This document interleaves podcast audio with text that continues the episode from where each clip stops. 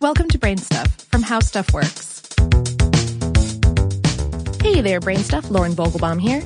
Some like their yoga hot, 105 degrees Fahrenheit or 40 degrees Celsius to be exact, but according to a study published in the journal Experimental Physiology, heat might have nothing to do with the style's health benefits. Yoga is an ancient Indian practice. It dates back thousands of years. As William J. Broad describes in The Science of Yoga, The Risks and Rewards, its roots lay in, quote, an obscure cult steeped in magic and eroticism. But the practice has evolved over time, reaching the West in the mid-19th century and exploding in America during the 1960s. Today you'll find everything from spiritual yoga practices that invoke Hindu traditions to secularized models that target everyone from pro wrestling fans to death metalheads.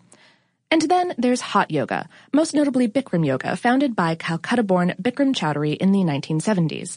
Bikram yoga centers around 26 poses or asanas performed in a precisely heated 40 to 60% humidity studio for around 90 minutes of sweaty action. The official Bikram yoga website claims the heat helps you practice your postures optimally. But while critics have previously raised concerns over elevated body temperatures, no study has actually isolated the effects of heat in the practice. That's according to the authors of the aforementioned study, carried out at Texas State University and the University of Texas at Austin. They brought in 80 study participants ages 40 to 60, all of whom had lived sedentary lifestyles for at least six months. Following health screenings, they randomized the participants into three groups, a thermoneutral group, a heated group, and a control group. For 12 weeks, the heated group attended three Bikram yoga classes a week in a traditional hot room, while the thermoneutral group attended the same number of classes only under, you guessed it, room temperature conditions. That's 73 degrees Fahrenheit or about 23 degrees Celsius. The control group did nothing. In the end, 50 of the 82 subjects completed the interventions and returned for follow-up testing. 19 hot, 14 thermoneutral, and 19 control.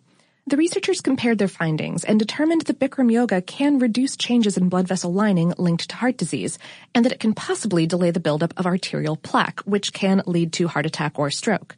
But here's the kicker.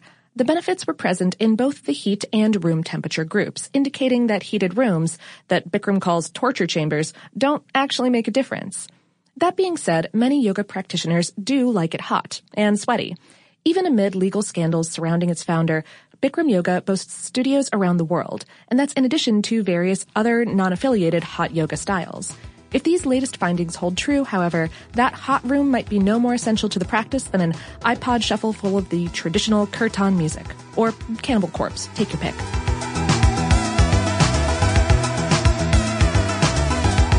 Today's episode was written by Robert Lamb and produced by Tristan McNeil. For more on this and lots of other hot topics, visit our home planet, howstuffworks.com.